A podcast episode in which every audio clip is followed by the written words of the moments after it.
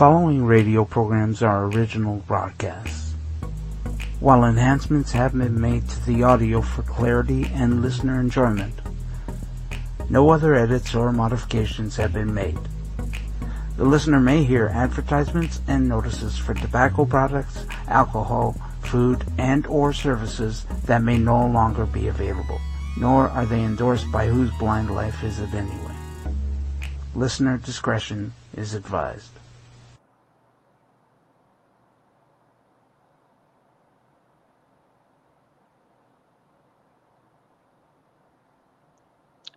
Okay, are we on now? Yeah. Oh, okay.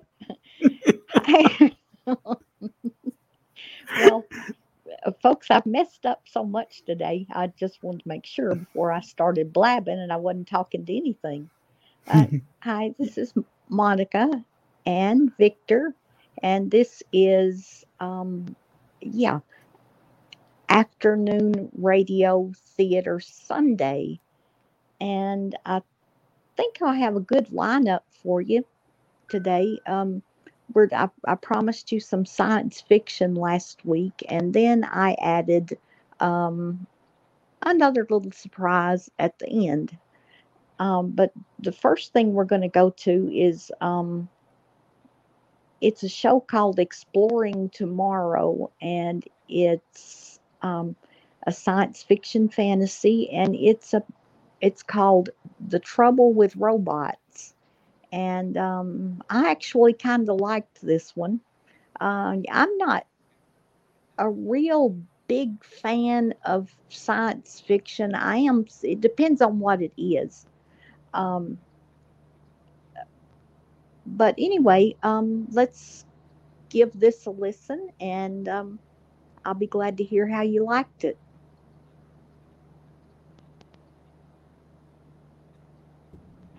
Program you are about to hear is largely fiction, science fiction. We make no guarantees, however, how long it will remain fiction. Exploring tomorrow.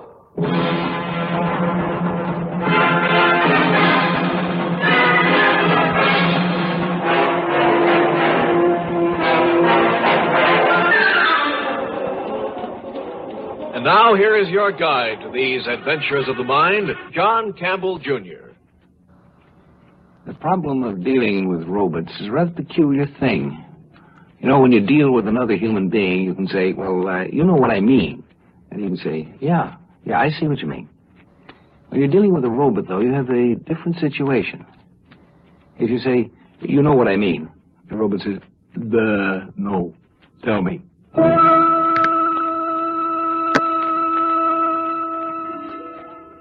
Trouble with the robot is that it will always do exactly what you tell it, whether it makes sense or not. It has no judgment whatever. For instance, a, an automobile is a robot. You tell it to drive straight ahead, it drives straight ahead, right into the concrete bridge abutment. It doesn't have any sense. Uh, another thing, if we say home is the hunter, to a man this makes sense. Uh, we think of the poem as a quotation. What would such a phrase mean to a robot?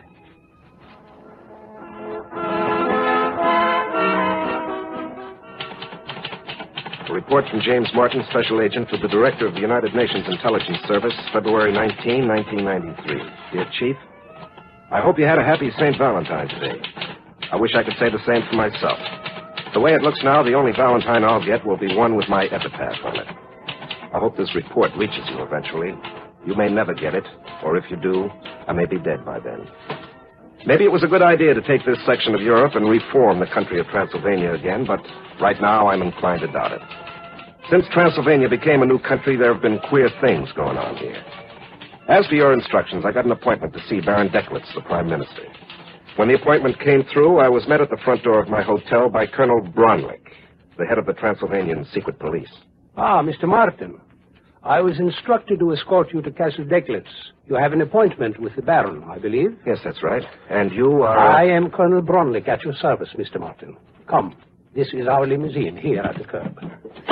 Well, this is uh, very kind of you, Colonel. Kind? Not at all. It is my duty. You are an agent of the United Nations. It is therefore my duty to escort you about, especially when you are going to call on our Prime Minister, Baron Decklitz. I see. I, uh, I suppose we'll have to wait for your chauffeur. Oh, not at all, Mr. Martin. This is a robot-operated automobile. Observe. I merely press this button. Yes, Colonel Ron Blake. Drive us to the Castle Decklitz. Yes, sir.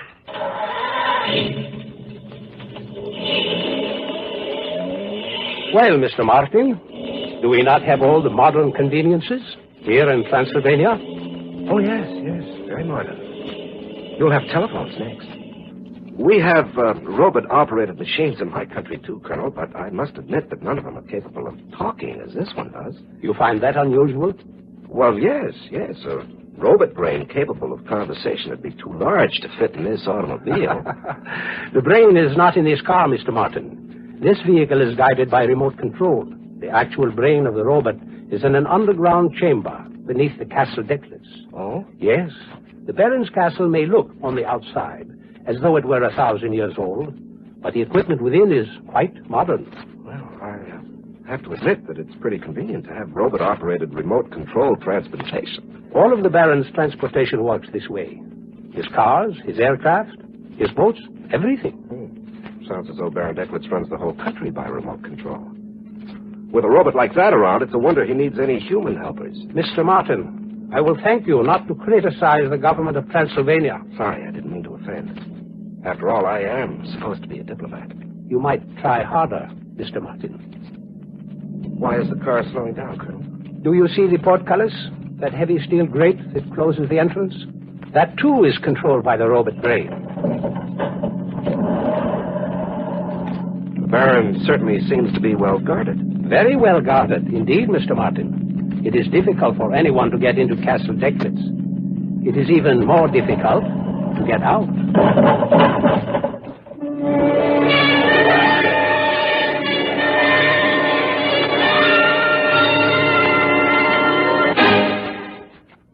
Exploring Tomorrow continues in just a moment. All of us as American citizens believe in our inherent liberties and freedoms, such as the freedom for educational, social, and economic opportunity. Our American system of education is the fertile soil which feeds the roots of democracy.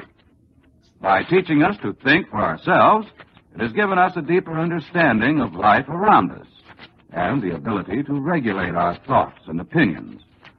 But we must always be alert to the fact that with this freedom comes a responsibility. The responsibility of using our opportunities to their best advantage so that we benefit from them not only as individuals, but as a united nation. Accept that responsibility and ensure your freedom.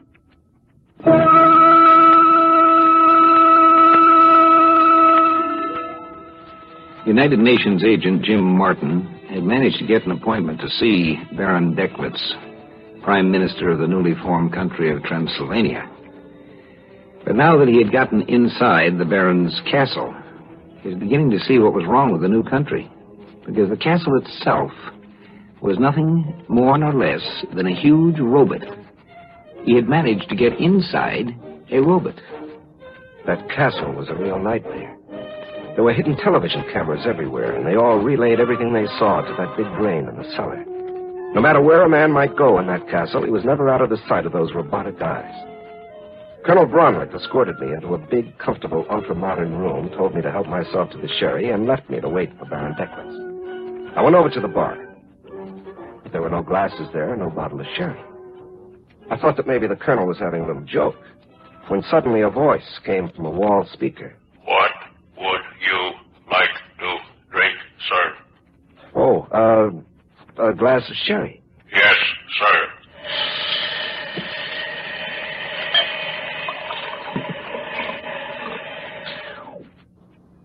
Your sherry, sir. A panel slid open in the wall, and a glass of sherry came out.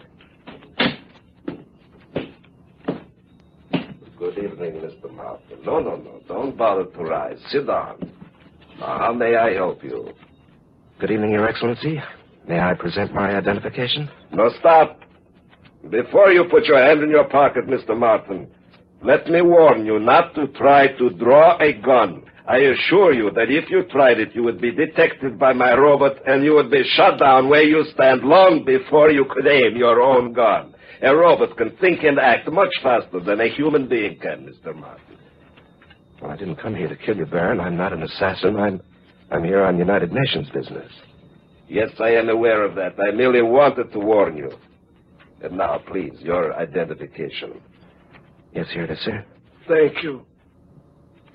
Yes, that seems to be in order. Now, what business does the United Nations have with the Prime Minister of Transylvania? Well, I'll be frank with you, Baron. There's something wrong here in Transylvania. The UN doesn't interfere with the internal government of its members unless the government is violating the basic rights of its citizens. But frankly, sir, Transylvania is doing just that. You impudent young swine! Transylvania is a scientifically run country. It is run by mathematically logical principles. All decisions of the government are analyzed carefully by robotic computers. Well, yes, but You think I make the policy for the country? No! All policy decisions are made by the robots. So that they can be scientifically accurate. what happened? The lights went out. The power has been cut off. Someone. Oh, Martin, you shot me. You cut off the power so my robot could not operate. Baron, I will get you, Martin.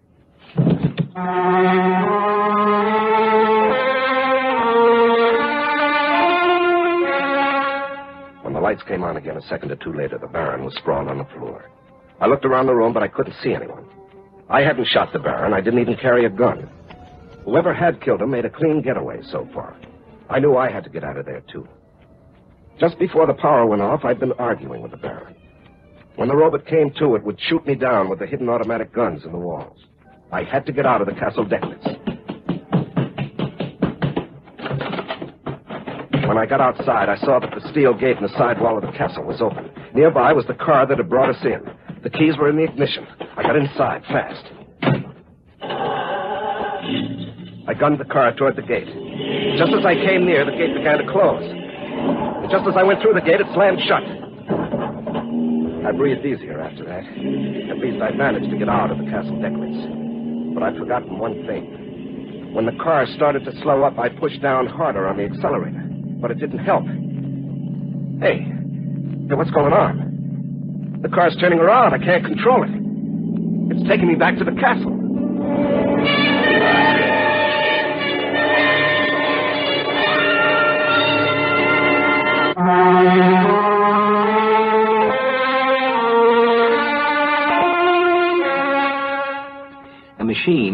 How complex and intelligent it may appear, is still a machine. The trouble with a machine is that once it's set to do a particular job, it doesn't do any good to argue with it. The only way to stop it is to shut it off or wreck it. Jim Martin was in no position to do either. It was kind of like being in an automatic elevator with the controls stuck. It was going where it was going, and there wasn't anything you could do about it. I knew I'd have to get out of that car. It wasn't going very fast yet, so I decided to jump before it got up too much speed. I rolled across the road. It shook me up a little to jump out of a moving car, but I wasn't hurt. I got up, brushed off the dirt, and started down the road toward the city. It was about five miles away through the thick forest and about six miles by road. I decided to follow the road. I didn't want to get lost. I'd been walking about ten minutes when I heard a noise. It was a helicopter coming from the direction of the castle. I got off the road fast and hid under a tree. It was dark, and even with the moon shining, it would have been hard for a human being to spot me from the air. But the television eyes of that helicopter were sharper than human eyes.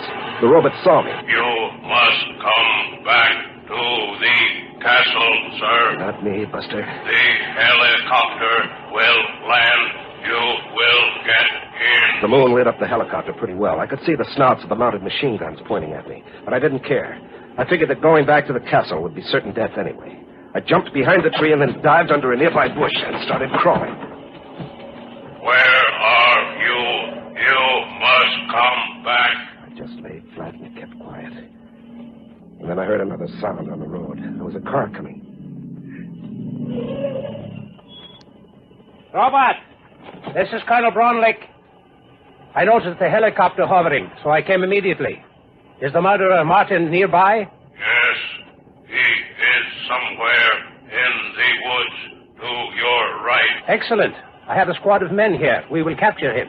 Yes, he must go back to the castle. All right, men. Spread out. Cover the whole area. He must be somewhere close by. Run on the searchlight. Knew they'd spot me soon. There was a spotlight moving near me. I decided that my only chance was to run for it. If I stayed where I was, I'd die. Here goes. There he is! Stop him! Shoot him down! It was the craziest gun battle I'd ever seen. Before the soldiers could shoot me, the helicopter's weapons had gunned them down. And while it was doing that, Colonel Bromwick had climbed back into his armored car and shot down the helicopter with the turret gun. By the time the whole thing was over, I was well hidden in the underbrush. Pretty soon I heard the armored car drive away. But I just stayed where I was. It didn't make sense. Why had the robot's helicopter shot down the soldiers? Whose side was the robot on, anyway? I decided that since everything was quiet now, I'd better get moving. I wanted to get to the city by dawn. So I crawled out from my hiding place and headed for the road again. I didn't get far. Put up your hands, Mr. Martin. Colonel Bromley, I, uh, I didn't see you behind that tree. I, I thought you'd driven off in the armored car. Oh, no. As soon as I shot down the helicopter, the robot brain took control of the car. I jumped out. I uh, suppose you're going to shoot me like you shot the Baron?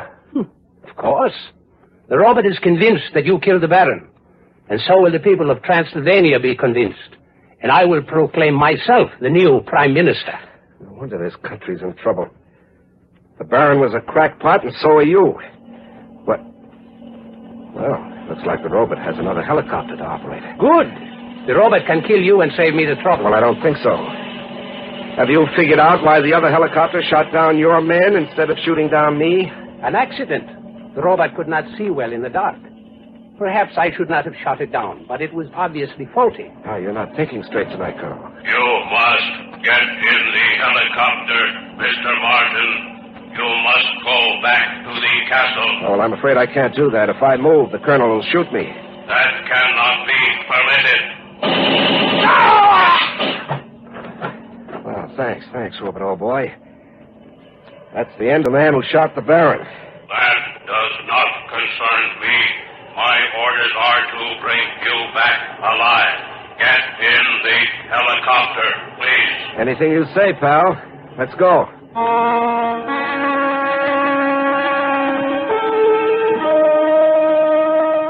The helicopter took me back to the Castle Decklitz. When it landed in the courtyard, the robot had more orders for me. Go into the main hall. The Baron wants you. I walked back to the room where the Baron had been shot. My hunch had been right. The Baron, stubborn old cuss, had refused to believe that he was dying. He wanted to teach me a lesson. So he'd given the robot orders to bring me back alive. Alive. So that meant that if anyone threatened my life, the robot would have to stop them. And it used its automatic machine guns to do it. It didn't matter to the robot that the Baron was dead. As long as the Baron's hand was on that control button, the robot had to obey its orders. It had hunted me down and brought me back. I walked over to the control panel and talked into the microphone. Robot, you will obey my orders now. Yes, sir. Very well. As soon as I leave here, you will cease operation. You will turn yourself off. You will never operate again. Do you understand? Yes, sir. Fine. Now, I'm going to go out and take one of the Baron's cars. He won't need it.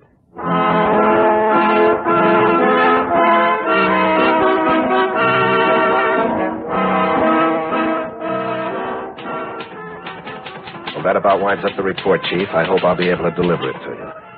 I'm in my hotel room right now, but there's rioting in the streets outside. Transylvania has been turned upside down. Nobody knows who killed their Prime Minister, Baron Decklitz, nor do they know who machine gunned Colonel Bromley.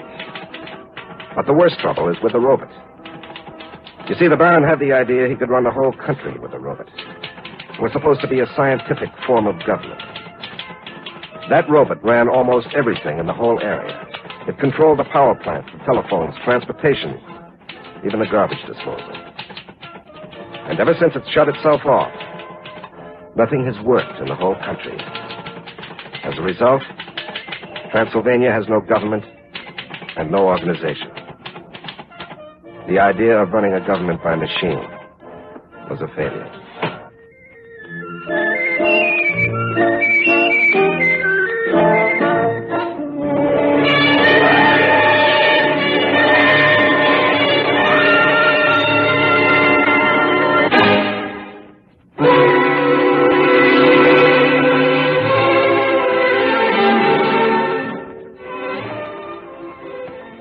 Trouble with a lot of very logical and honest people is that they think that logic is both necessary and sufficient.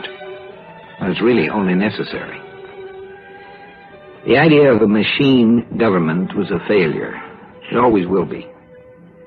The trouble with the Baron was that he forgot one basic thing.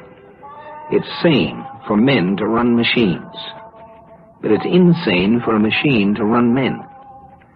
Machines can handle truth and do a perfect job of it, but they cannot handle judgment. They have none.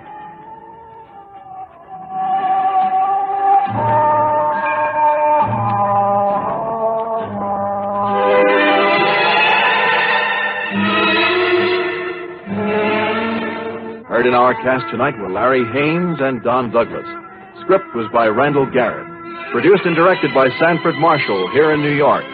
Bill Maher speaking.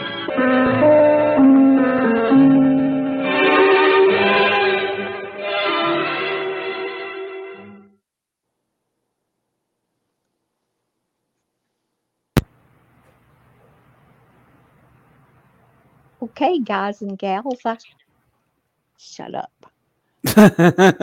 no, go ahead.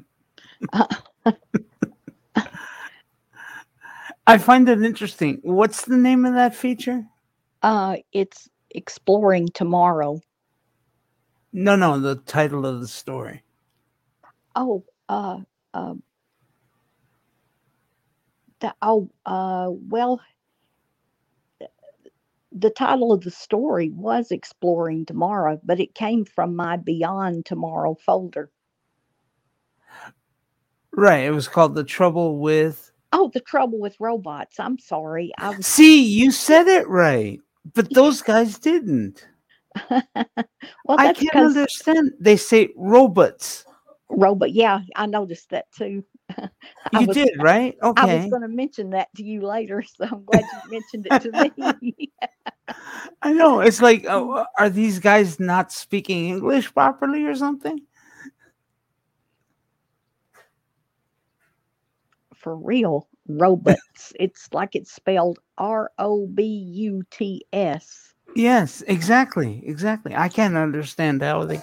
I mean, it's amazing how they were uh, pronouncing that all those years ago. Well, I don't think everybody pronounced it that way. Yeah, I don't think it's pronounced that way either. I, I think most people said robots.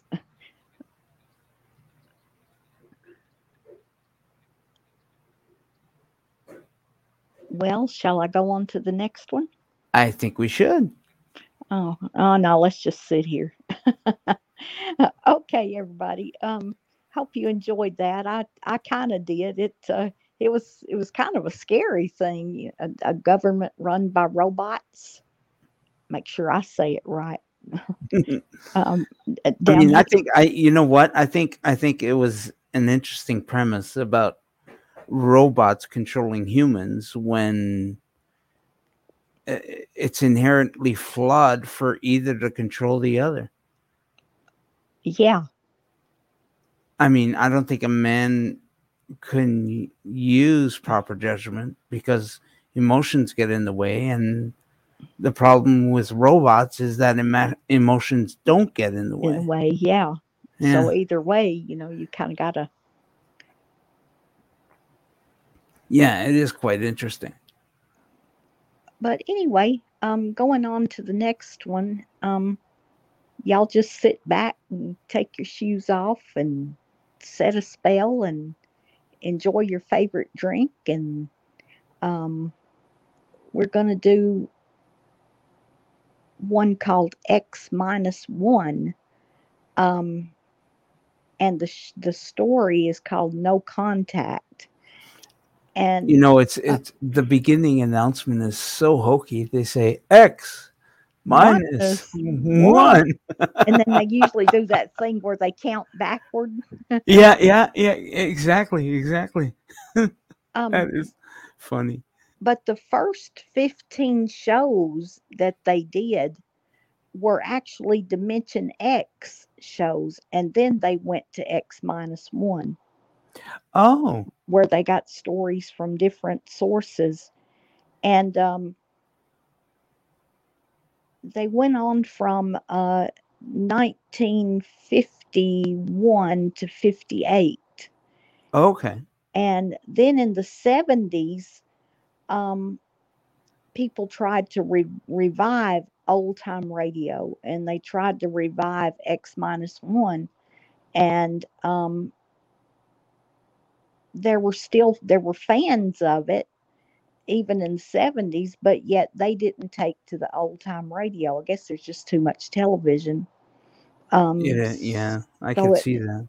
so after that, then it started going to podcast format, and now, um, you know, it, it's popular with people that way. mm-hmm.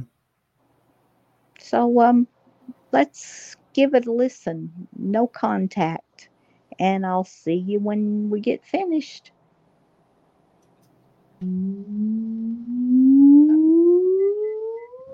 Countdown for blast off.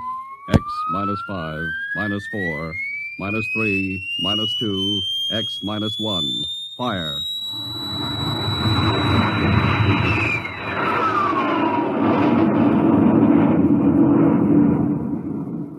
From the far horizons of the unknown come tales of new dimensions in time and space. These are stories of the future, adventures in which you'll live in a million could be years on a thousand maybe worlds. The National Broadcasting Company presents X, minus, one.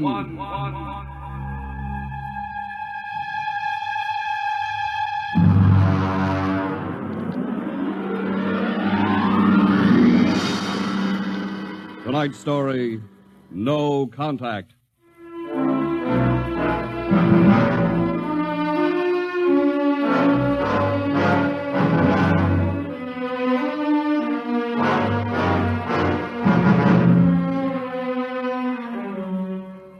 It was in the year of 1982 that spacemen first discovered the Great Galactic Barrier. In the past 10 years, rocket travel to the moon and the nearer planets had become commonplace. And then men fixed their sights on a more distant star, the remote planet known as Volta. Five exploratory ships went out, and none came back, each in turn disappearing mysteriously at the same vanishing point, at an invisible wall somewhere in the vast outer reaches that became known as the wrecker of spaceships, the Galactic Reef. And yet, the explorers refused to admit defeat. It was on June the 2nd, 1987, that the rocket Star Cloud made ready for takeoff, the sixth to attempt to crack the barrier and win through to Volta. Now hear this. Condition green. Two minutes to blast off. Condition green. Two minutes to blast off. Well, Lewis, this is it. I don't suppose you'll be needing the ship's doctor up here on the bridge during blast off. I think not, Smitty. There's little chance of acceleration bends in these new overdrive ships. I'll be in my office then, counting vitamin pills if you need me. It's only a few steps. Good luck, Lewis. Thank you, Smitty. Uh, Lieutenant Collier. yes, sir. You're relieved. You'd better get down to navigation control and take over. Yes, sir. Uh, Lieutenant, Yes, sir. we've never flown together before. This is your first flight in a space vessel as big as the Star Cloud. Yes, sir, but I was trained in oversized jobs at the Naval Academy. Well, if you're half as good a navigator as your father was, you'll do fine. Thank you, sir. Did you ship out with my father? I served under him on one of the first rocket runs to the moon. I see. I almost went along on his last trip to the barrier. Um, too bad about that. Yes, sir. That's all, Collier.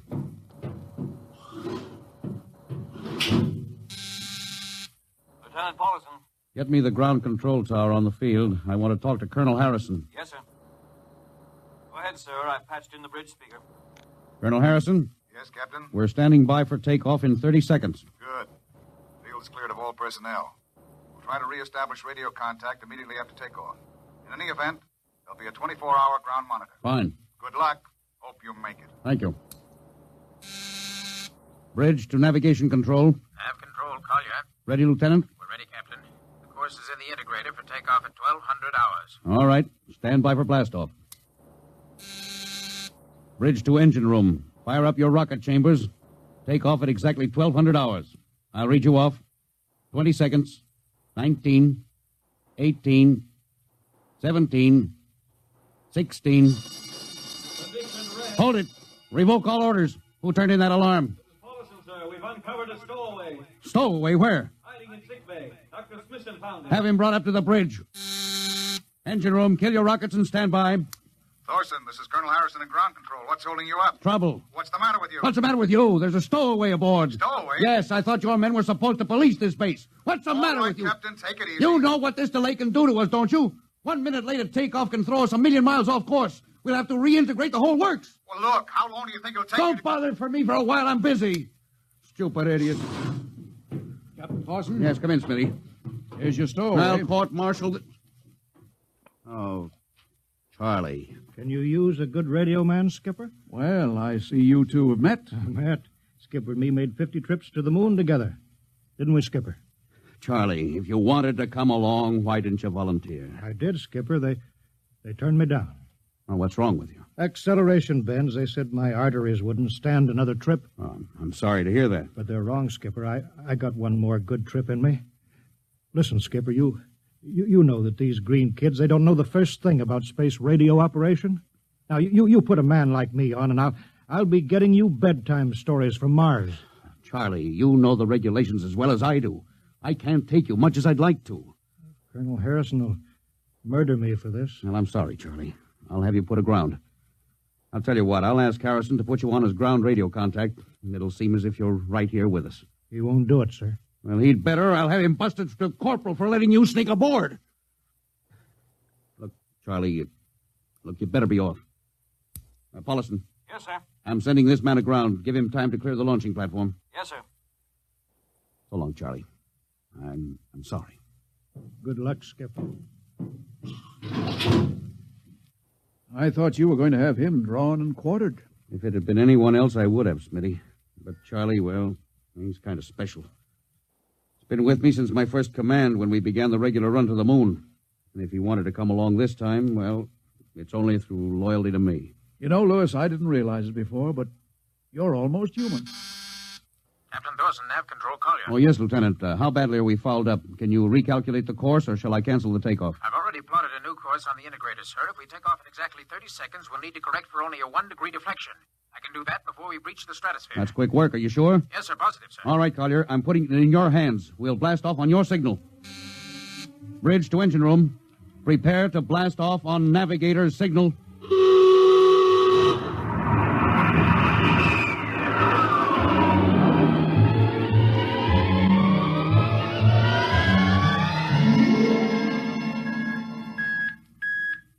How are we doing, Collier? Coming on the bearing, sir. That's four, three, two, zero. We've intersected the course vector. Good work, Collier. Course is corrected, sir. We're ready to go into atomic overdrive anytime you say. All right. Stand by. Yes, sir. Now hear this. Now hear this. Prepare for maximum acceleration. Bridge to engine room. Kill your rockets. Rockets out. Fire up number one cyclotron.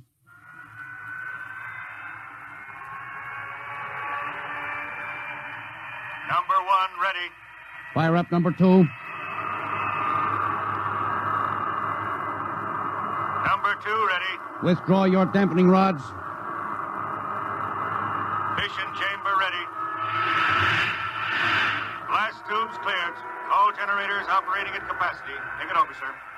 Go into overdrive at the count of zero. Three seconds, Mr. Collier. Three, Two, two, one, one, zero. zero.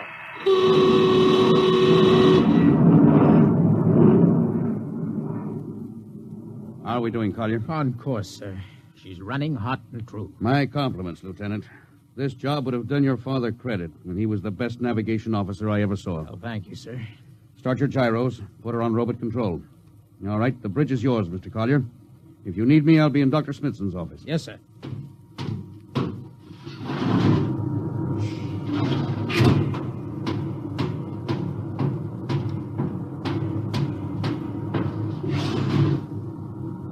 Well, Lewis, I see you got us off the ground. You can thank young Collier for that. Chip off the old block. Uh, you knew his father? As a matter of fact, I knew him very well. First-rate spaceman. Oh, is he the one yes, who- Yes, yes. He was lost in the galactic barrier on the second ship we sent out to Volta. Lewis, just what do you think this galactic barrier is? Oh, your guess is as good as mine, Doc.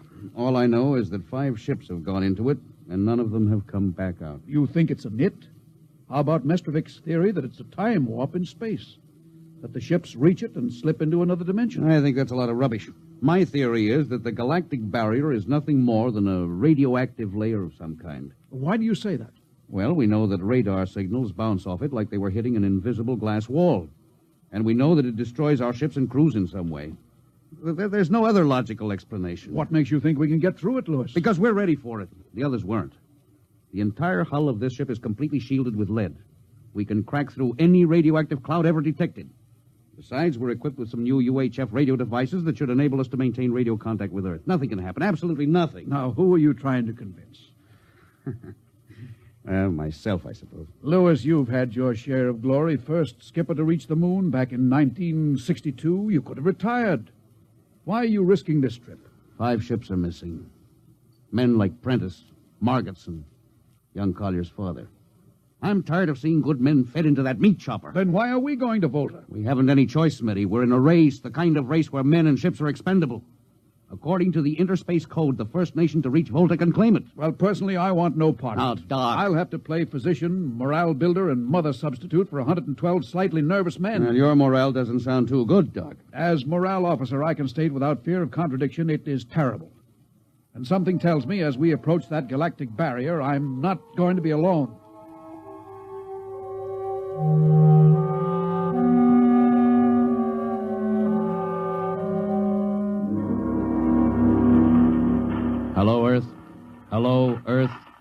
Captain Thorson of the Star Cloud calling Earth. Hello, Star Cloud. Hi, Captain. Charlie.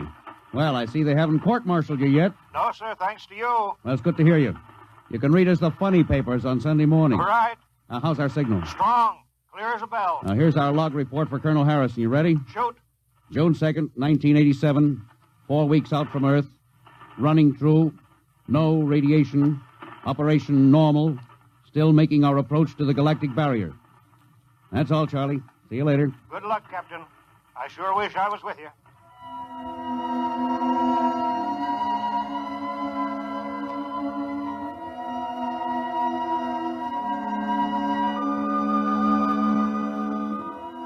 How's the morale, Smitty? The men know we're getting closer to the barrier. They're beginning to show a little tension, Lewis. Oh, how's their physical condition? Any sickness? About half the crew has come down with space blues. Ah, I was afraid of that. Are they bad? Same as usual. Lips and hands with a bluish cast. Eyes are sensitive to infrareds. Eh, I don't know. When I first started flying these tin cans, nobody ever heard of space blues. Well, now there's a theory it's caused by the terrific acceleration of atomic overdrive. Change in gravity affects the circulation. Hmm. What do you think? I think it's psychosomatic. I've noticed that the same men who get space blues under tension on a ship tend to get blue coloration back on Earth when they're upset. I guess it's just an occupational disease of space navigators. Uh-huh. You think it's just uh, nerves, then? Well, young Collier's got a bad case. I I think it's tension from overwork. Maybe he needs some vitamins. Lewis, when will you realize that vitamins are not a panacea for all the troubles of mankind?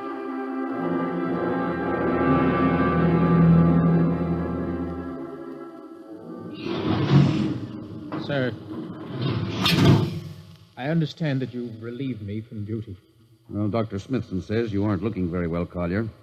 I'm giving you a rest. Sir, I feel perfectly able to continue. Your lips are as blue as Minnetonka. Captain, I'd like to remain at my post.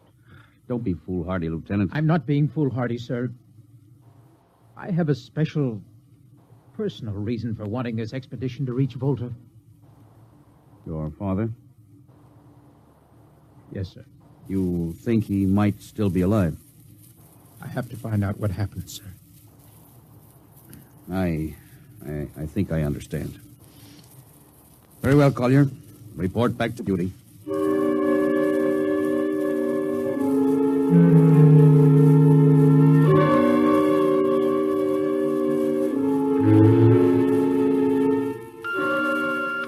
What's the reading, Paulson? Uh, we're getting a plus five radar bounce now. Coming off the barrier almost as fast as we sent it out. What's the interval? Two seconds, shortening steadily. At This rate, we'll hit the wall in the next few minutes. All right. Alert the crew. Sound general quarters. Now, hear this. Condition red. We are now approaching the galactic barrier. All hands to stations. All radiation detectors to be fully manned. Full security will prevail until further notice. That is all. Uh, Paulson. Yes, sir? The radar bounces up to plus six. We'd better try to make final contact with Earth. Is Sparks still trying to raise the base? Yes, sir, but he's not having much luck. Oh? Seems to be some interference. Oh, that's the radio room now. Yes? You got him? Well, cut in on the bridge speaker. Captain will take it from here. Hello? Star Cloud to Earth. Can you hear me, Earth? Hello, Skipper. I can barely read you.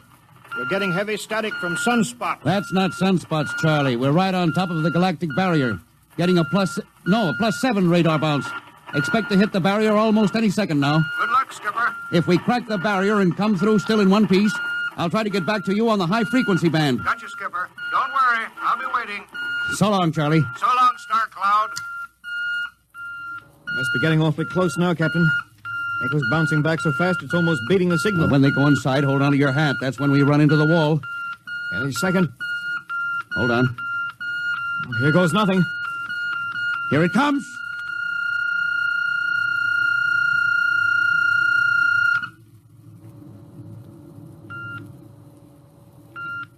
Captain, Nothing happened. we, we made it.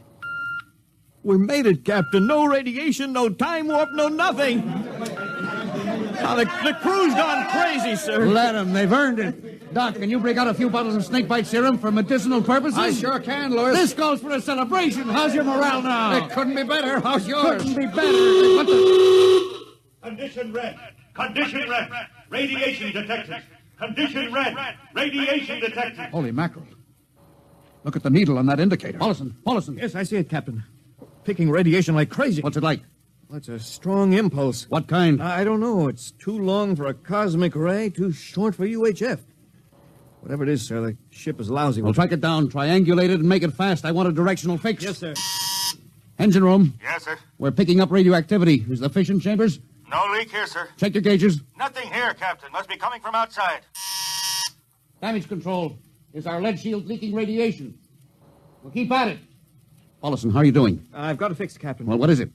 Well, I'll have to recheck my figures. Oh, hurry it up. Angle is correct, but I, Now, I on, don't- man, for Pete's sake. Where's the radiation coming from? Sir, it's, it's coming from inside the ship. That's impossible. No, sir, I've checked it twice. Well, it's got to be the engines then. If it is, sir, we're finished. Engine room. Yes, sir. That radiation must be in the overdrive pile. No, sir. It isn't here, sir. Are you certain? Yes, sir. All right, keep checking. There's only one thing left to do. Paulson, get a Geiger counter. We're going to start combing this ship inch by inch. Yes, sir. All right, turn it on. Yes, sir. All right. Ready, Captain. We'll check the atomic guns first. Come on. We'll uh, cut through the officers' quarters here to ordnance. Now turn here. Oh, wait a minute, sir. Huh? What is it? The signal's weaker now. Yeah. Let's go back. Hold it. Hold it. Seems strongest right about here. Doesn't make sense. Whose cabin is this? Lieutenant Collier's. Collier? Oh, he's down in nav control, sir. Oh, I'll try the door. It's not locked, sir. Oh, it's in here, all right. Listen to that counter. Strongest over here. Open that wall cabinet. It's locked, I'll sir. smash it. Shut off that Geiger counter. Now, what do you make of this, Paulson? It looks like some sort of portable transmitter, sir. Must be foreign manufacture. I, I, I don't recognize the calibration symbols at all. I, I've never seen anything like it. Which raises a small question. What is Lieutenant Collier doing with a transmitter in his cabin? I don't know, sir. Well, I intend to find out, Paulison. Get down to nav control and bring Collier up to the bridge on the double. Well, hadn't we better find some way to shut this thing off first? I know a way.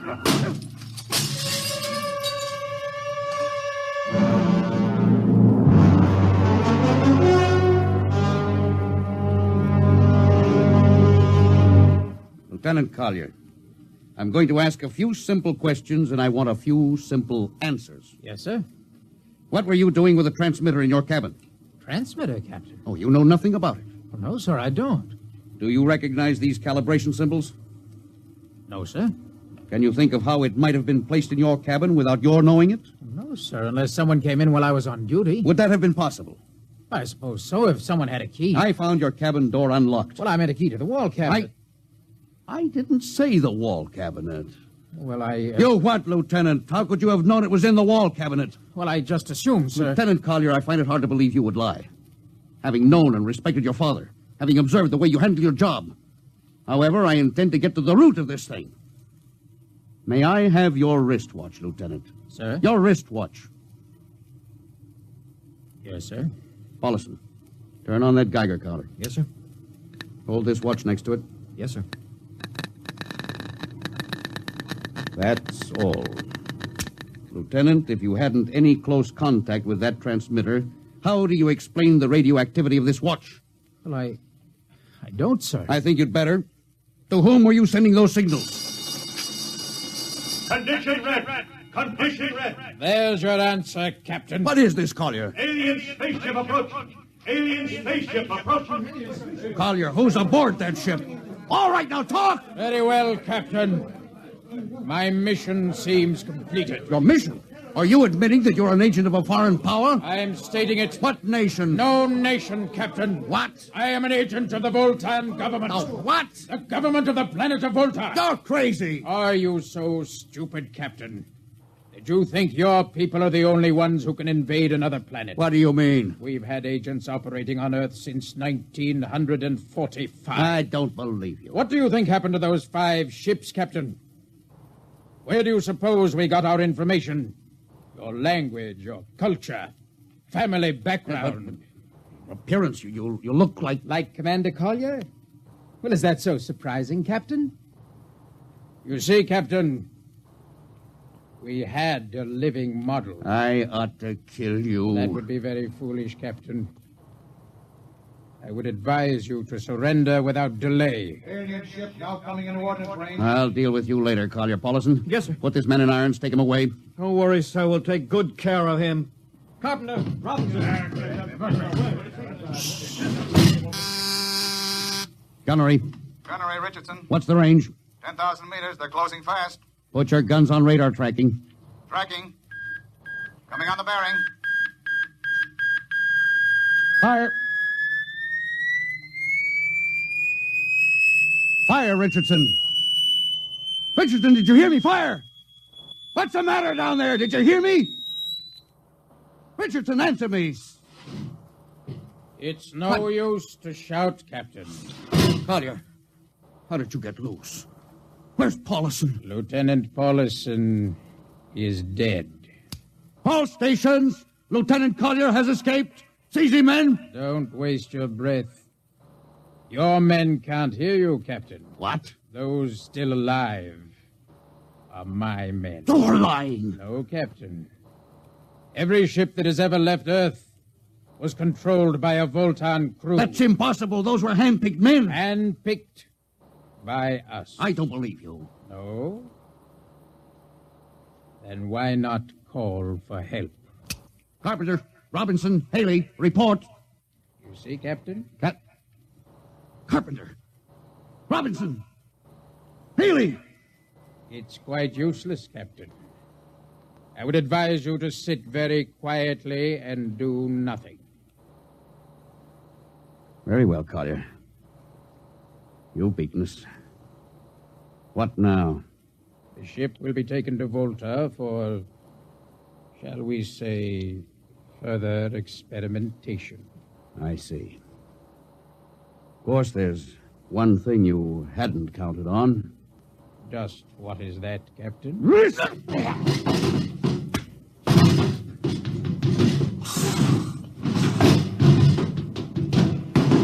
Carpenter! Are you in there, Lieutenant Carpenter? They Can't all be dead. There must be one alive. Smitty, Dr. Smithson! Smitty! Smitty, what have they done to him? Louis, Oh, I, dirty.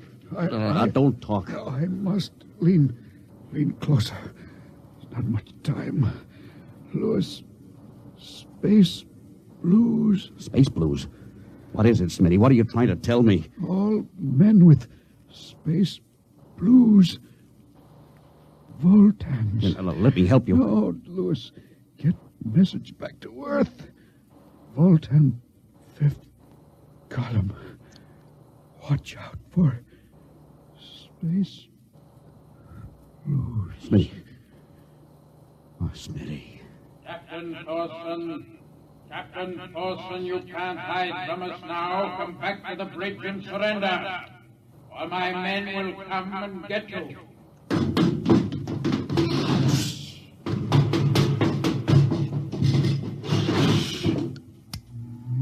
Hello. Hello. Star Cloud calling Earth.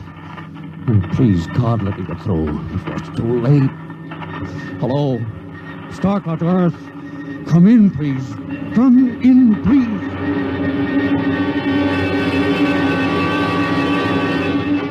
Hello. Hello. Star Cloud to Earth. Captain Thorson calling. Charlie, come in. Please hurry. Hello. Oh, hello. Can you hear me, Charlie? Skipper, is that you? Are you getting my signal? It's coming in a little louder now, Skip. Keep sending. God, now look, Charlie, listen to me. Not much time. Get word to Colonel Harrison. Crew mutinied. Most of crew members, Voltans. What? Voltans. Spell that. V O L. Voltans. That's right. They're from the planet Volta. Skipper. Skipper, are you all right? Now, Charlie, this is serious. They'll be here any second. Now, listen. They have a fifth column on Earth. They're planning to invade you. You mean it? Of course I mean it. Tell Harrison, posing as humans, you can detect them by space blues. You got that? Only Voltans get space blue. Charlie, did you hear me? Space Blue. I get you. They're breaking in, Charlie. I'm depending on you. Warn everybody. Captain. They, they're open the door. So long, Charlie. Tell Hannah. Captain. Captain Thorson. Hello. Hello, Star Cloud. What's the trouble, Sergeant? I was just trying to raise a star cloud, Colonel. I had any luck? No, sir. No contact. No contact, eh? No, sir. Nearly an hour since they hit the galactic barrier. I don't understand why they haven't tried to get a message back. No, sir. Neither do I. Oh, all right. I'll take over for a while. Yes, you you do that, sir. It's all yours. Right. Oh, and Charlie, uh, you better go out and get yourself some coffee. You look a little blue around the gills.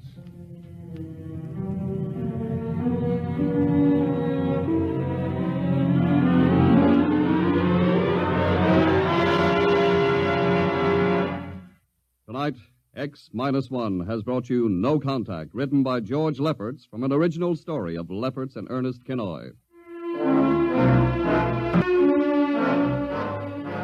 Featured in the cast were Louis Van Rooten as Captain, Donald Buka as Collier, Wendell Holmes as Charlie, and Bill Griffiths, Bill Smith, Matt Crowley, and Ken Williams. Your announcer, Don Pardo.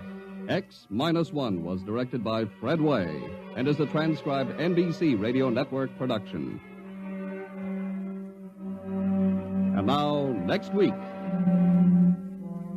When you want to take over a world, you naturally look for its weak point, some way to catch its people off guard. We live in a world where everybody loves a parade, a world of press agents and publicity stunts. But who would ever dream that invaders from outer space would take advantage of that weakness and actually hire a press agent to advertise their coming? Who would believe it was anything but just another publicity gag? At least, not until the terrible moment when it was already too late.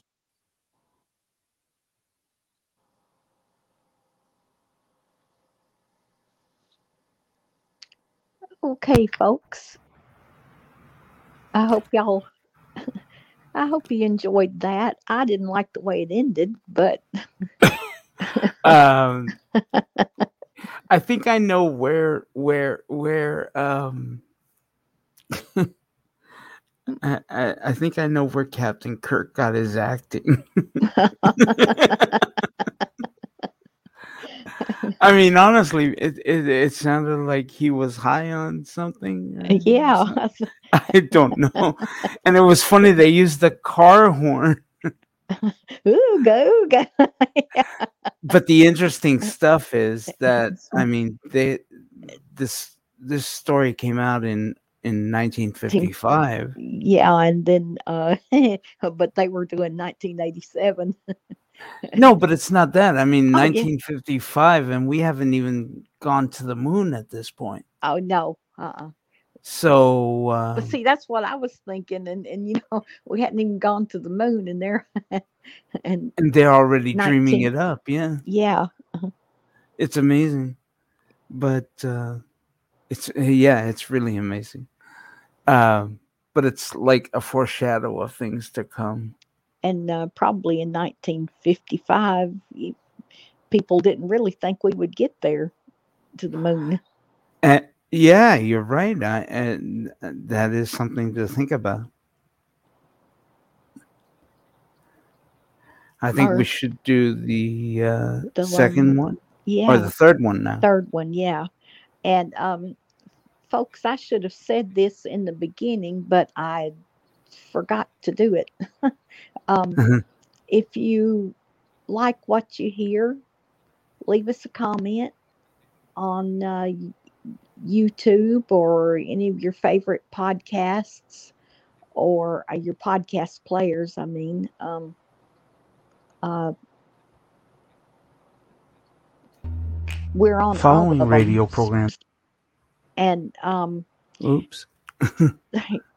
Sorry about that. how rude! I know. and I was going so smoothly. Uh, but anyway, uh, if you like what you hear, um, com- give leave us a comment on you know whatever your favorite podcast place is. Uh, we're on all of them, and um, leave us a comment on Facebook or or Twitter or wherever. Um, Twitter, he's at Blind Who's. And uh, if you want to send us an, an email, send it to um, whose blind life is it anyway at gmail.com. Boy, what a mouthful. I get tangled around that every week. Um, but the next thing I've got going, um, I thought older people would like this. Well, I, I love it because I'm a country hick and um, I don't apologize for that, but I am.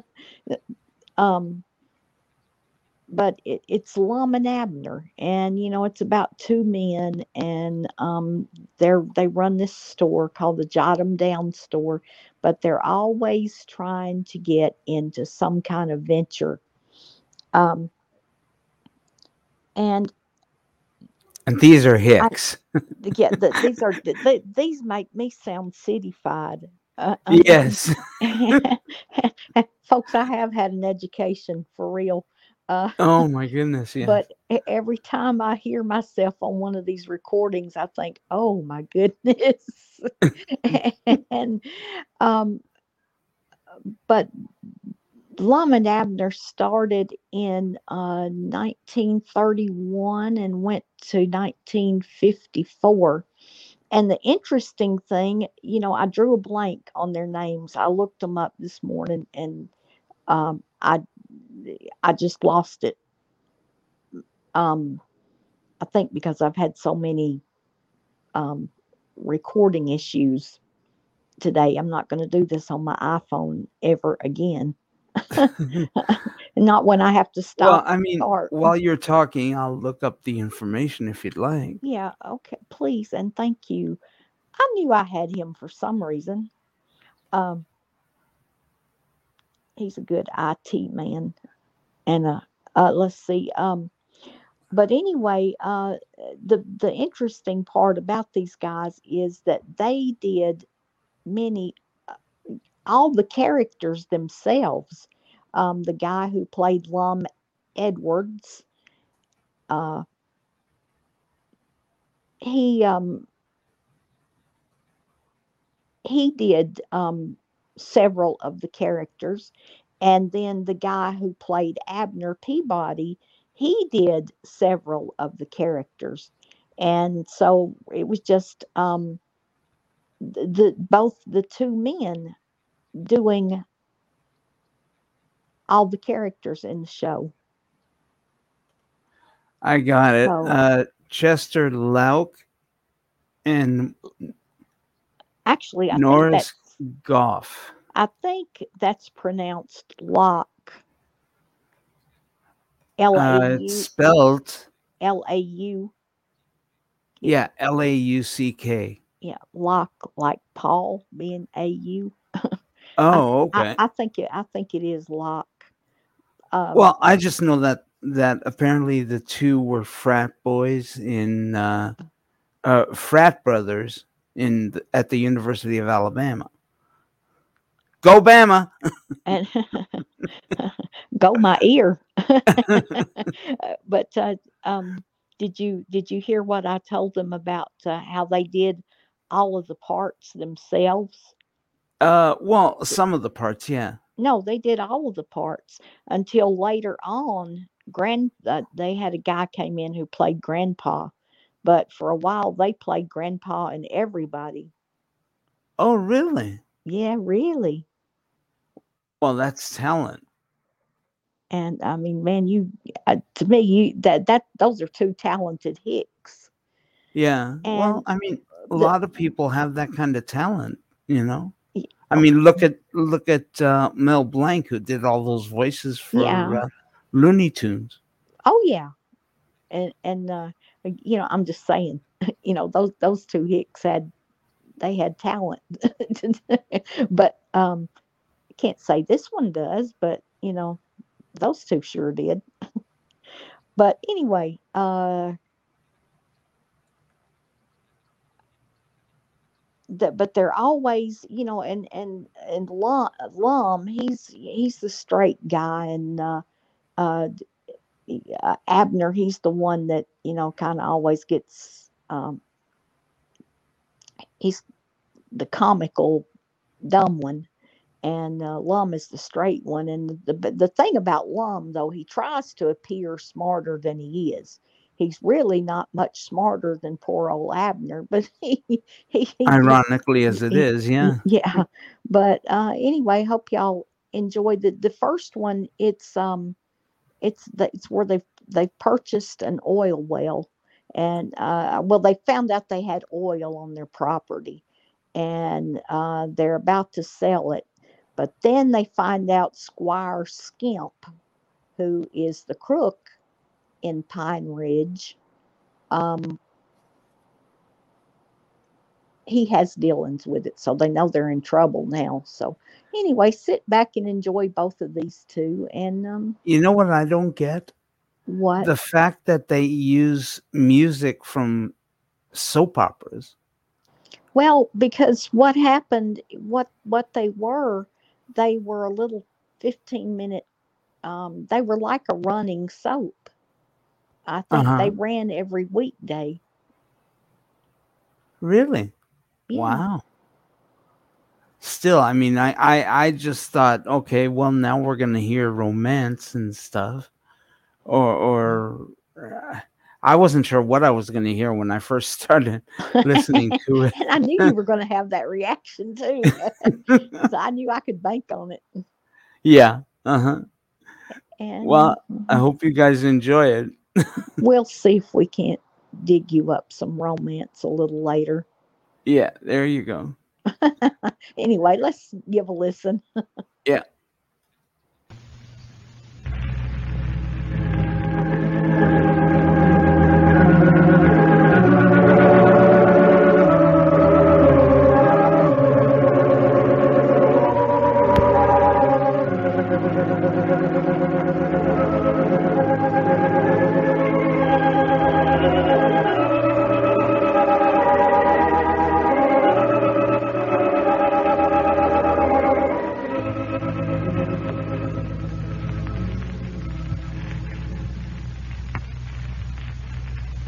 Everybody. Here we are, all ready to take you down to Pine Ridge for another visit with Lum and Abner.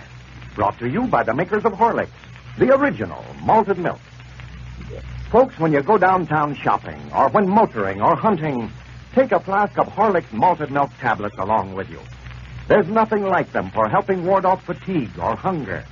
When you begin to feel tired or feel hungry, just dissolve a few of these delicious tablets in your mouth.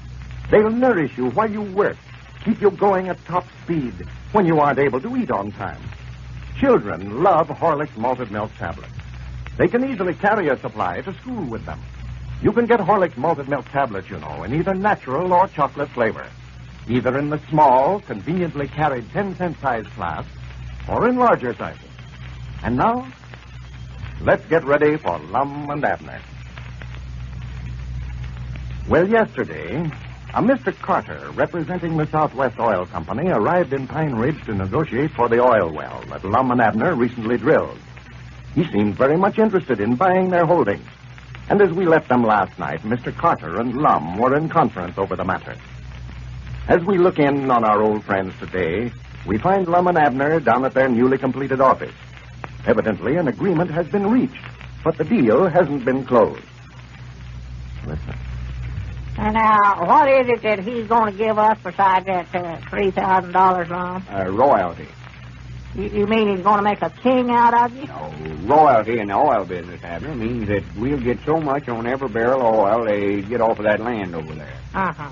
We get $3,000 cash money and 10 cents on every barrel that's sold. Yeah, well, I'd have heaped rather long. We just sold a whole shebang for cash to start with and get out of all oil business. Well, we'll be out of it. We won't have a thing to do with it. We won't have no say or nothing. All we got to do is sit back and get a check from them every month or whatever is coming to us without even turning a hand. Well, now, how much we going to get every month, though? Well, that depends on how much oil they get. Yeah. They're going to clean the well we dug out good and put casings and Put stuff. what in it? Casings. Uh, you mean automobile casing? Cars? No, no. I don't know what it is, but that's what he said. I know it ain't automobile casing, though. Yeah.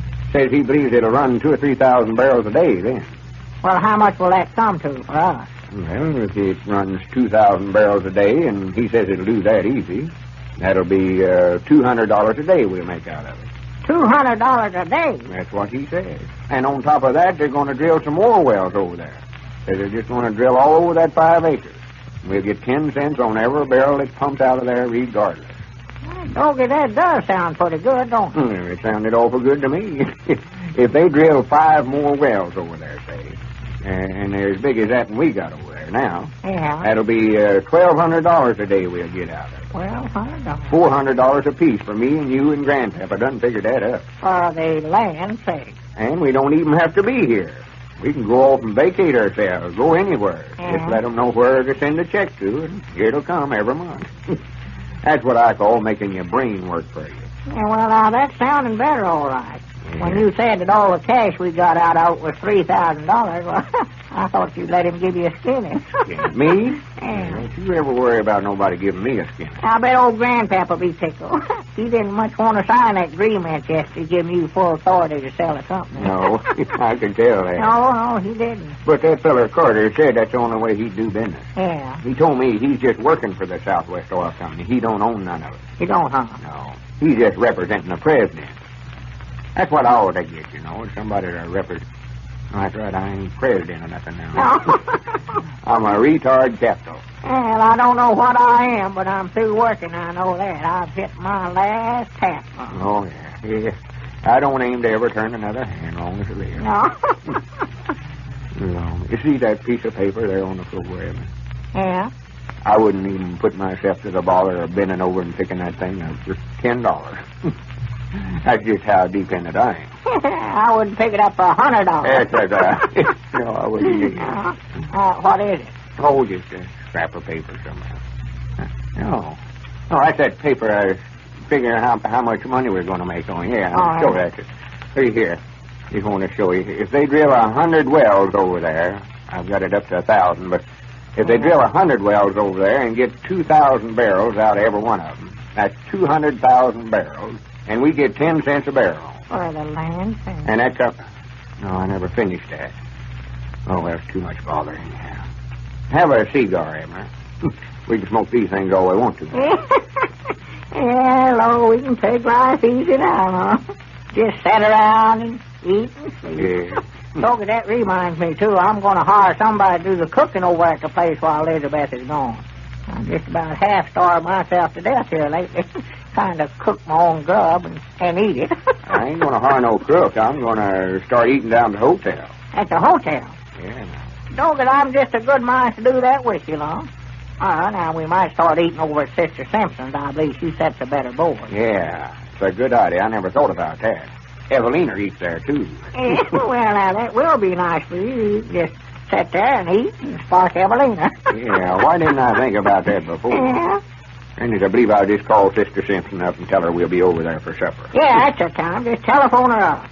Tell her to have some fried chicken, hot biscuits, black-eyed peas, gravy, and Never mashed mind. potatoes. I'll fix it up. Dog I'm hungry. Hello? I could eat for all me. Sister how much I Simpson? Uh, this is Lum Edwards.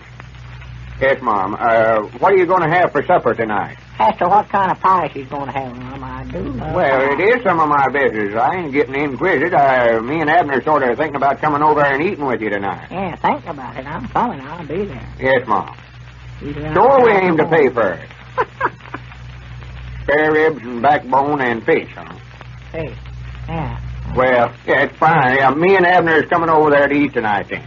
yeah. Yes, Mom. Tell her to have Eh? lots of it. And Sister Simpson, I just wonder if you couldn't sort of put me and Abner and Evelina over to the table by ourselves. Listen, I tell you, once you get close Evelina, yes, Mom. One of them big tables if you still got some of them. stack it high. Put sideboards on it. All right. Yes, Mom. I know. Six o'clock. Yes, Mom. All right. Goodbye. You never asked her what she charges, Lon. I don't care what she charges. I'll get my money's worth. Hungry as I am now. We don't have to worry about expenses now, no way. Oh, no, Lord. I don't care if she charges 50 cents. I feel like celebrating. Yeah. I might take Evelina into the county seat to a picture show tonight, too. Yeah, I'll go with you. Wait till she hears about this deal. I'm Yeah, somebody at the door there. I Yeah. yeah more Mr. Carter's back with them papers. Yeah, yeah. Come in, come in. Well, howdy, Dick. Oh, come in, Dick. Yeah. I just run over to see if you'd made a deal with that fellow on your oil well here. Well, we made a deal, Dick, but we ain't closed it yet. Oh, I made a deal with him to where none of us will ever have to do another day's work. Yeah, sure did. I got a three thousand dollars in cash and a royalty of ten cents a barrel on all the oil they get out of the ground over there. And they're going to drill a hundred more wells. Well, we don't know just how many they're going to drill at. How does that sound, Dick? Well, all right, Lum. I don't know you made a good deal. Of course, it'll depend on how much oil you get out of that well. Yeah. Well, he says he believes when they get the well cleaned out good, it'll run at least two thousand barrels a day. Well, I wouldn't be surprised. There must be a lot of it there. You wouldn't have struck it that close to the top of the ground. Well, that's what I figured. Yes, sir. Don't know what you made a good deal, Lum. Uh, what's holding it up? You said you hadn't closed it yet. Oh, I've got the deed all made out to them, laying right here, but I want them to sign a paper relieving us of any responsibilities in the company. Yeah. Sort of like that when Squire Skimp made us sign when we bought that land off of him a while back. Yeah, uh-huh. Fact is, I copied it right off of that and Squire got us to sign. You seen it. We agreed to assume all the debts and obligations heretofore and hereinafter made by the Pine Ridge Oil Company and stuff like that. Uh, you mean uh, that they're going to pay for all those barrels and the drilling of the well and all that? No, no, we'll have to pay for that, but uh, if anything comes up later that we don't know about now, they can't hold us responsibility to Yeah, well, that's that's a good idea, then. That's good business. Uh, when's he going to know about it? Well, he said he'd uh, have to get authority before he could make a deal like that. I reckon he had to telephone the Southwest Oil Company about it. Yeah, I see. Well, you fellas are mighty lucky, and I'm glad for you, too. Well, thank you, Dick. I just wish you'd have been in with us on it. Love to see you get rich, too. well, I'm sorry now I didn't go in with you when you fellas gave me a chance, Mom, but I can't blame anybody but myself. But now, if this boom keeps on, well, I'm making pretty good money down there at my store now. That's good. Hey, we'll do our trading down there from here out, Dick. Won't argue about the price, neither. Wait, wait, wait a minute. Somebody at the door. Come in. Well, back already. Yeah, come in, Mr. Carter. Yes, I think we're all ready to close the deal now, gentlemen. Uh, Mr. Carter, shake hands with Dick Huddleston. How do you do, Mr. Huddleston? Glad to know you. I'm glad to know you, Mr. Carter. Well, you gentlemen won't talk business. I'll get on out of here. No, that's all right, Dick. Deal's all made. Well. I've got to get back to the store anyway, Lum. I'll see you after a while. All right, Dick. Yeah, here, sit down, Mr. Carter. Take my Yes, chair. thank you. You say uh, that was all right with them to sign the agreement? Yeah. Yes, no trouble at all. And uh, if you have the deed ready, I'm ready to turn the draft over to you now. Well, give it time, Tom. Yeah, here's the deed all made out. That's yours. Yeah. Now, here's the royalty contract where we agree to pay you gentlemen ten cents on every barrel of oil produced on that particular five acres. Yeah. And here's the draft for three thousand dollars. That's what I want to see. Now, that uh, agreement relieving us of any responsibility. Yes, here it is, all signed by the president of our company. Fine. Now, Granny's, how'd you get it signed so quick? Yeah. Well, the president of our company lives right here in Pine Ridge. Why, I thought the Southwest Oil Company was in Tulsa, Oklahoma. Oh, no, I'm from Tulsa, but the company's here in Pine Ridge. Mr. M.K. Skimp is our president. Maybe you gentlemen know him. M.K. Skimp. Well, I'll be dead blamed. That's Squire Skimp. Well, what do you know about that? If Squire Skimp can't get a thing one way, he will another. And now, folks, let's pay a short visit to the Barker home. As we look in on the scene, we find Mrs. Barker at the telephone talking to her husband. Jim, I'm sorry to disturb you, dear, but I've got some great news for you. Your dad and mother are in town. Yes, they are. Came in unexpectedly this morning. Your dad's on his way up to the house now. He'll be here any minute. Isn't it grand? They may go back tonight, but they'll be here for dinner. There's the front doorbell. That's probably Dad now. Hurry home tonight, won't you, dear? Goodbye.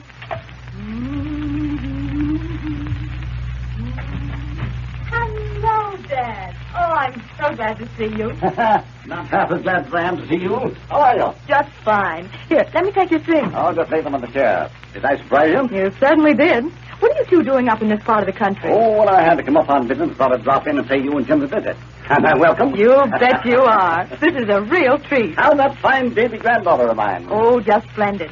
I was quite worried for a time, you know. Her food didn't seem to agree with her at all. But when I called in our family doctor, and he recommended Horlicks malted milk, and from the very first feeding, the baby started to gain, and our problem was solved. You did just the right thing, my dear. Do you know we've always felt that it's Horlicks that saved your husband's life when he was a baby? He'd been losing weight steadily and finally was so thin we feared we were going to lose him. Then our doctor recommended that we try a weak solution of Horlicks malted milk. Say, we were happy beyond words when we found that little boy began to perk up at once. It wasn't long then until we had a normal, healthy baby again. No wonder that I feel you're giving your little girl a good start in following her daddy's example. And, folks, there are thousands of families who have had similar experiences with Horlicks malted milk. Horlicks is a wonderfully nourishing infant food. And the easy digestibility of Horlicks makes it a food that delicate and tiny stomachs can easily handle. For youngsters, too, Horlicks is a great food drink. It will help your children to develop sturdy, healthy bodies, sound bones, and good teeth. This is Carlton Brickert speaking for Lum and Abner and Horlicks, who now bid you all good night and good health. We'll be with you all again Monday night at this same time.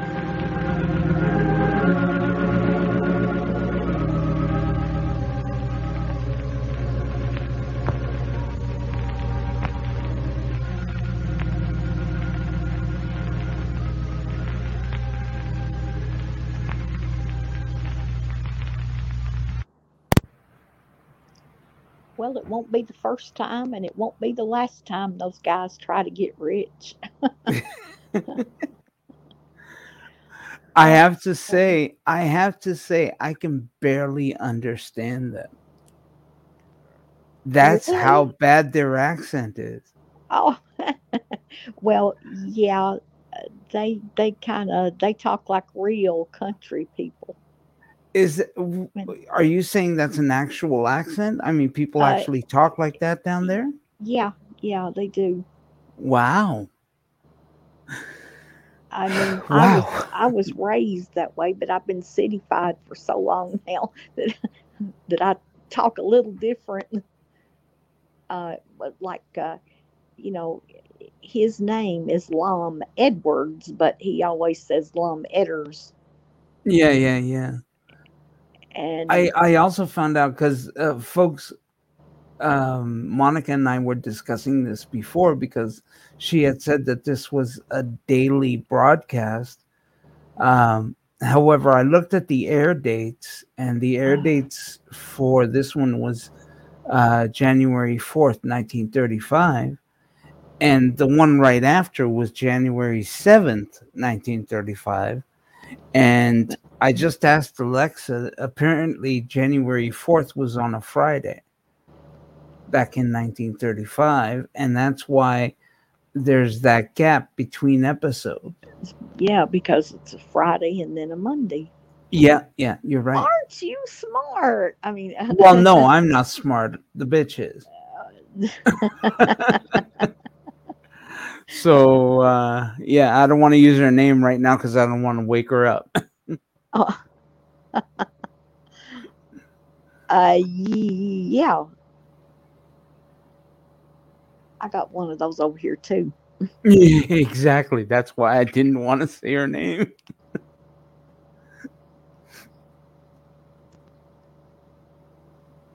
Well, now here comes the second one, and uh, now they're going to deal with Squire Skimp. And so let's see what happens here. Yeah, we should uh, see how they handle that guy.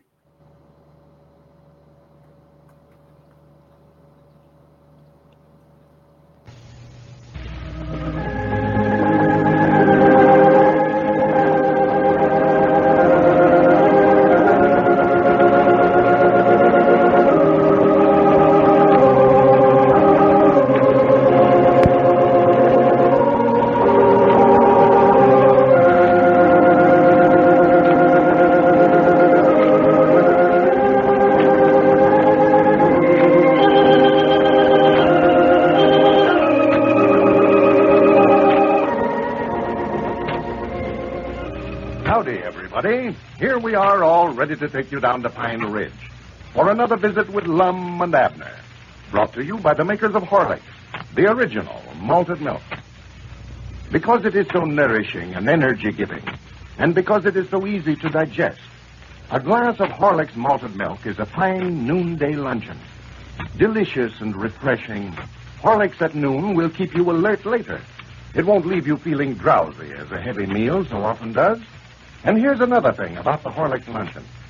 It doesn't have the excess of calories that a heavy meal has. That's why it's such a fine weight control lunch for overweight people. You can make a glass full of Horlicks quickly and easily, either at home or at your work. Mixed with water alone, Horlicks is an easily digested, energy giving drink. Use sufficient of the powder and mix well to bring out the delicious flavor and aroma. You needn't add any flavoring or any raw milk unless you desire it. Try the Horlick luncheon tomorrow noon. You can get Horlicks, you know, in either natural or chocolate flavor. And now, let's get ready for Lum and Abner. Well, the Pine Ridge Oil Company is no more. Lum and Abner and Grandpappy Spears sold their holdings to the Southwest Oil Company for $3,000 cash and a royalty of 10 cents per barrel on all the oil produced on the property. Well, after the deal was completed, they found that they had been the victims of another of Squire Skimp's schemes, as the Squire himself is the president of the Southwest Oil Company. And the Mr. Carter with whom they were dealing was only one of his henchmen. well, as we look in on Pine Ridge today, Squire Skimp has already taken full charge of the oil business. And so we find Lum and Abner over at Lum's house explaining the transaction to their old friend, Dick Huddleston. No, Believe there's any way for you to make him trade back. You've already delivered the deed to him. Yeah, but we give him the deed before we found out Squire was the president of the company. Yeah, we thought the Southwest Oil Company was the outfit in Tulsa, Oklahoma.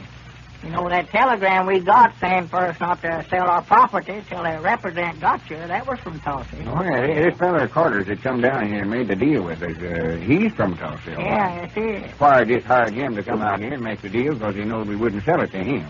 Yeah, well, I wouldn't worry about it, fellas. Doesn't make any difference who owns it. You got your three thousand dollars that he paid you in cash, and if you get your ten cents a barrel of royalty, why, you'll make just as much out of it this way as you would if you'd sold it to anybody else. Yeah, if we get the royalty. That's what I'm feared of with Squire Skimp handling it. I wouldn't trust that fella no further than I can throw the fine. Man, we'll just have to sit over there by the oil well, and every time they haul a barrel of oil off the place, just put it down on a little book. Yeah, we can keep up with it that way, all right. Well, the thing to do is just have an auditor go in there once a month.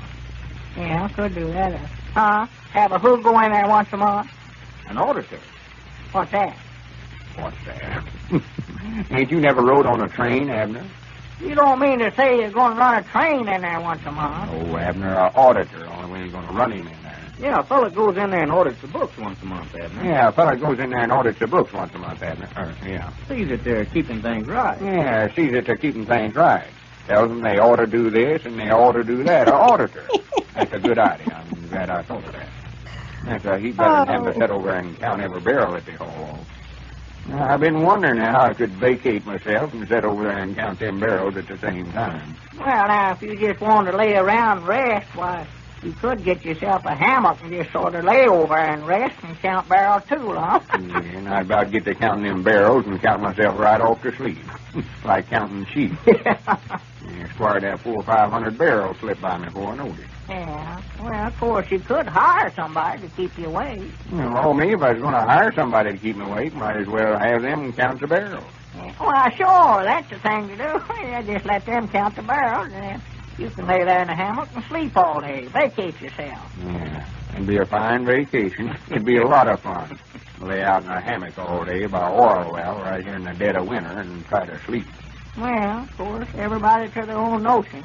I know I wouldn't enjoy it, but if you want to do it, well, it ain't no business of mine. But I'll tell you now, Lum, I'd be awful careful about who you get to count them barrels.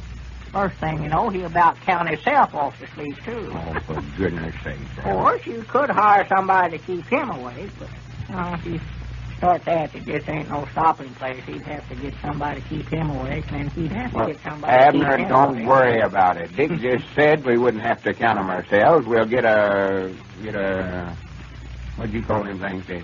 Train. Oh, auditor, Abner.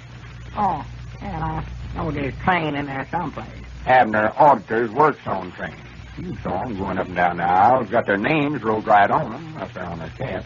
Oh, you mean the fella that runs the store there on the train? Does what, Abner? Runs the store, you know, sells soda pop and peanuts and apples and postcards and all that stuff. News butchers is what you mean, Dick. Boy, man. Auditors tells the engineer what he ought to do and what he ought not to do.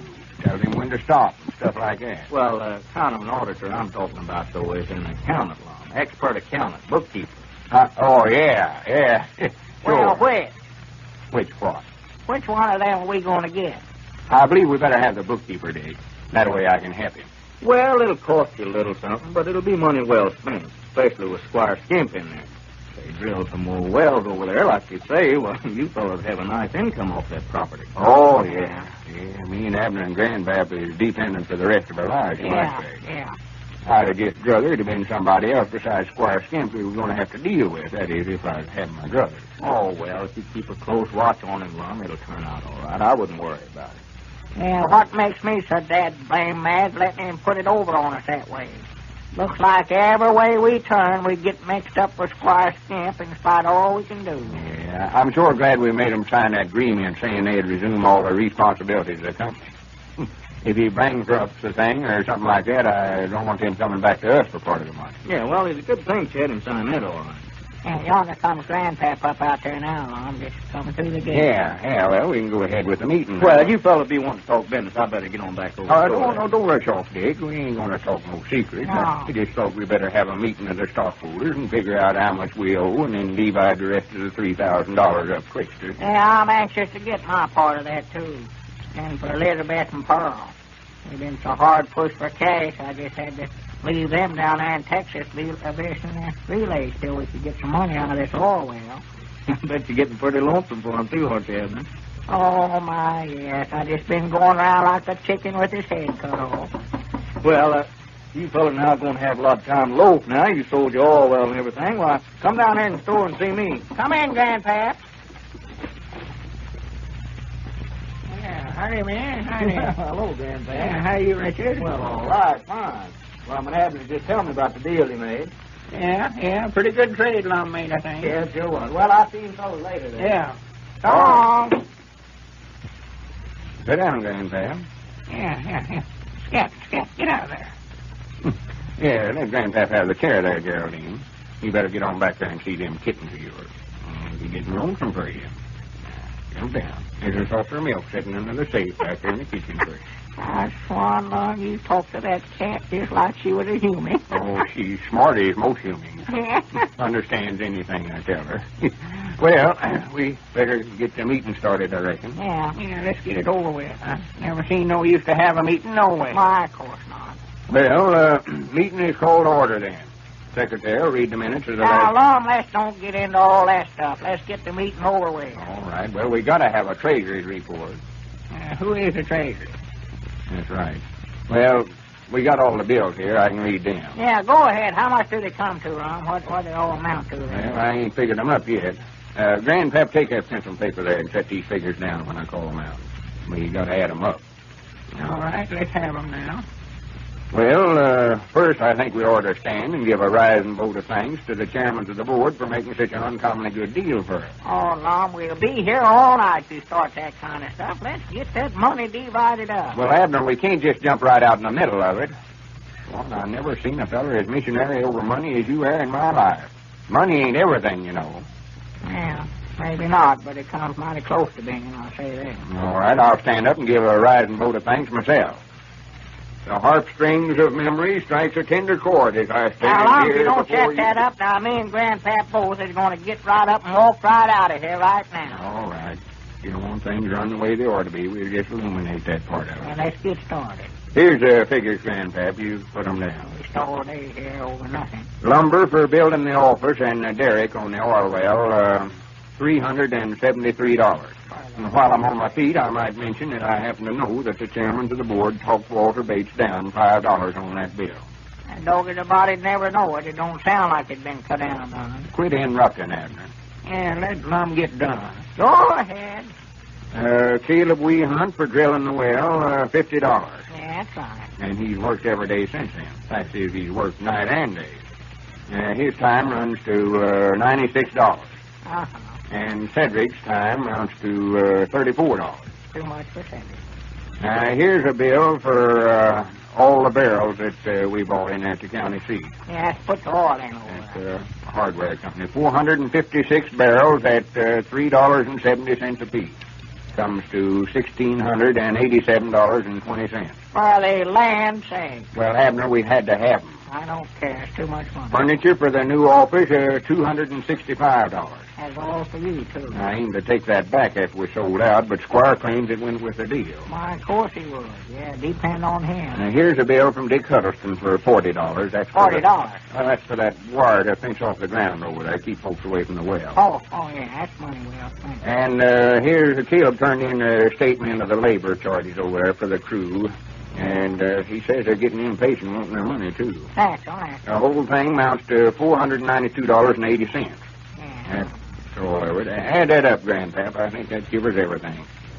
We can all three go into the bank tomorrow and cash this check and pay off these bills and then divide what's left up three ways quick. Yeah, that's the thing to do. And then I can go right straight to the post office and send Elizabeth the money order and get her and Pearl back home. Well, man, that totals uh, $3,030. Three thousand? Huh? Wait a minute. Let me look at that. According to that, we owe $10 apiece. Undoubtedly there must be some mistake about that. Well, so far, it looks like everybody in Pine Ridge has benefited by the discovery of that oil well, except the members of the Pine Ridge Oil Company. Mr. and Mrs. Baldwin have spent the evening visiting friends. They're on their way home now. Let's listen to them as they walk along talking. Did you have a nice time, Tom? Fine. The fishes are lots of fun, aren't they? You bet, Mrs. Fisher especially. Oh, Bert's kind of a bore, always talking about himself. Uh-huh. Seems to me you were doing a bit of that yourself tonight. Who, me? Hey, I didn't have a chance. Every time I started, Bert interrupted me. I think Bert's very interesting, much more so than Martha Fisher. Bert, interesting? That's funny. Well, I had a nice time anyway. Well, I didn't say I didn't have a nice time. I just said that I get kind of tired listening to Bert. You know, Mrs. Fisher's certainly a real hostess. Wasn't that Horlicks delicious? The best malted milk I've ever tasted. You're not going to give Martha credit for that, are you? Well, why not? She mixed up that glass of Horlicks, didn't she? Horlicks is always delicious, no matter who mixes it. I could do every bit as well as Martha Fisher. Oh, so that's it, huh? You women certainly are a jealous lot. Nonsense. But I don't want to see Martha Fisher get credit for something that the makers of Horlicks are responsible for. Well, I'm willing to be convinced, but you'll have to prove it to me, though. I'll tell you what you do. Have a big glass of Horlicks waiting for me when I get home from the office tomorrow, and then I'll let you know if it's as good as that that we had at Fisher's tonight. And listen, get a big package of Horlicks. And we'll always have it on hand to serve to folks that we're entertaining. You know, everybody likes Horlicks, and it's a mighty fine late evening drink because it won't keep you awake later, as so many beverages do. And there's a mighty good point, folks. One reason why Horlicks is such a wonderful drink to serve in the evening. Far from keeping you awake later, Horlicks before going to bed relaxes and soothes, helps you to fall asleep easily and quickly. And Horlicks is such a delicious, refreshing drink. As Tom Baldwin said, everybody loves Horlicks malted milk. You can get Horlicks, you know, in either natural or chocolate flavor. This is Carlton Brickert speaking for Lum and Abner and Horlicks, who bid you all good night and good health.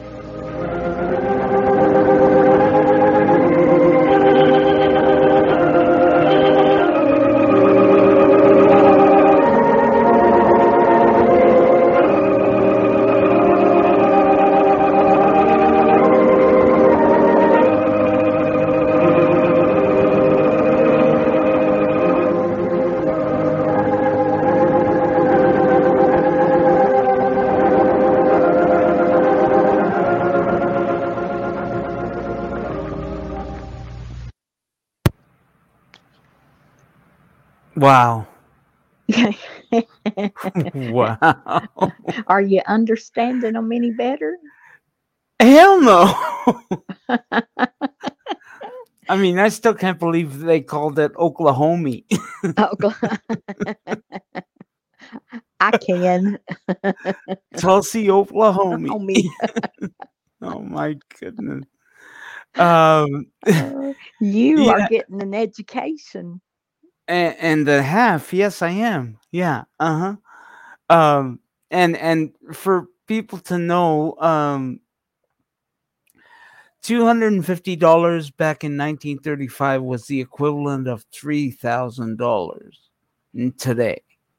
So, uh, times that by ten, it would have been thirty thousand dollars or three hundred thousand dollars. Actually, Yeah. Uh huh.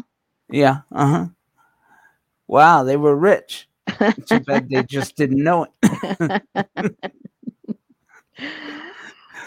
anyway, guys and gals, that just about wraps us up today. And I uh, hope you've enjoyed the show. And remember to uh, like us and hit the notification bell and all that happy hooligan stuff.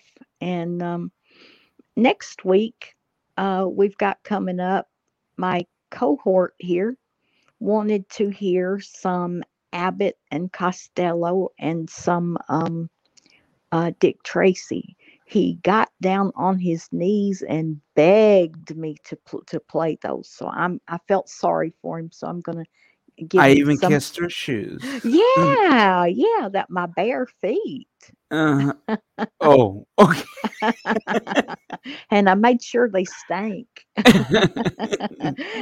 uh, Southern Comfort. yeah. Uh, but anyway, um, no, we're gonna have. I'm gonna have some um, Dick Tracy and some Abbott and Costello, um, just for him for doing such a good job for me and for y'all. And uh, then um, I have another added surprise, but I'm not gonna tell him about it until I put it in the uh, box that we share because I don't want him to go looking it up before I get ready to put it in the folder.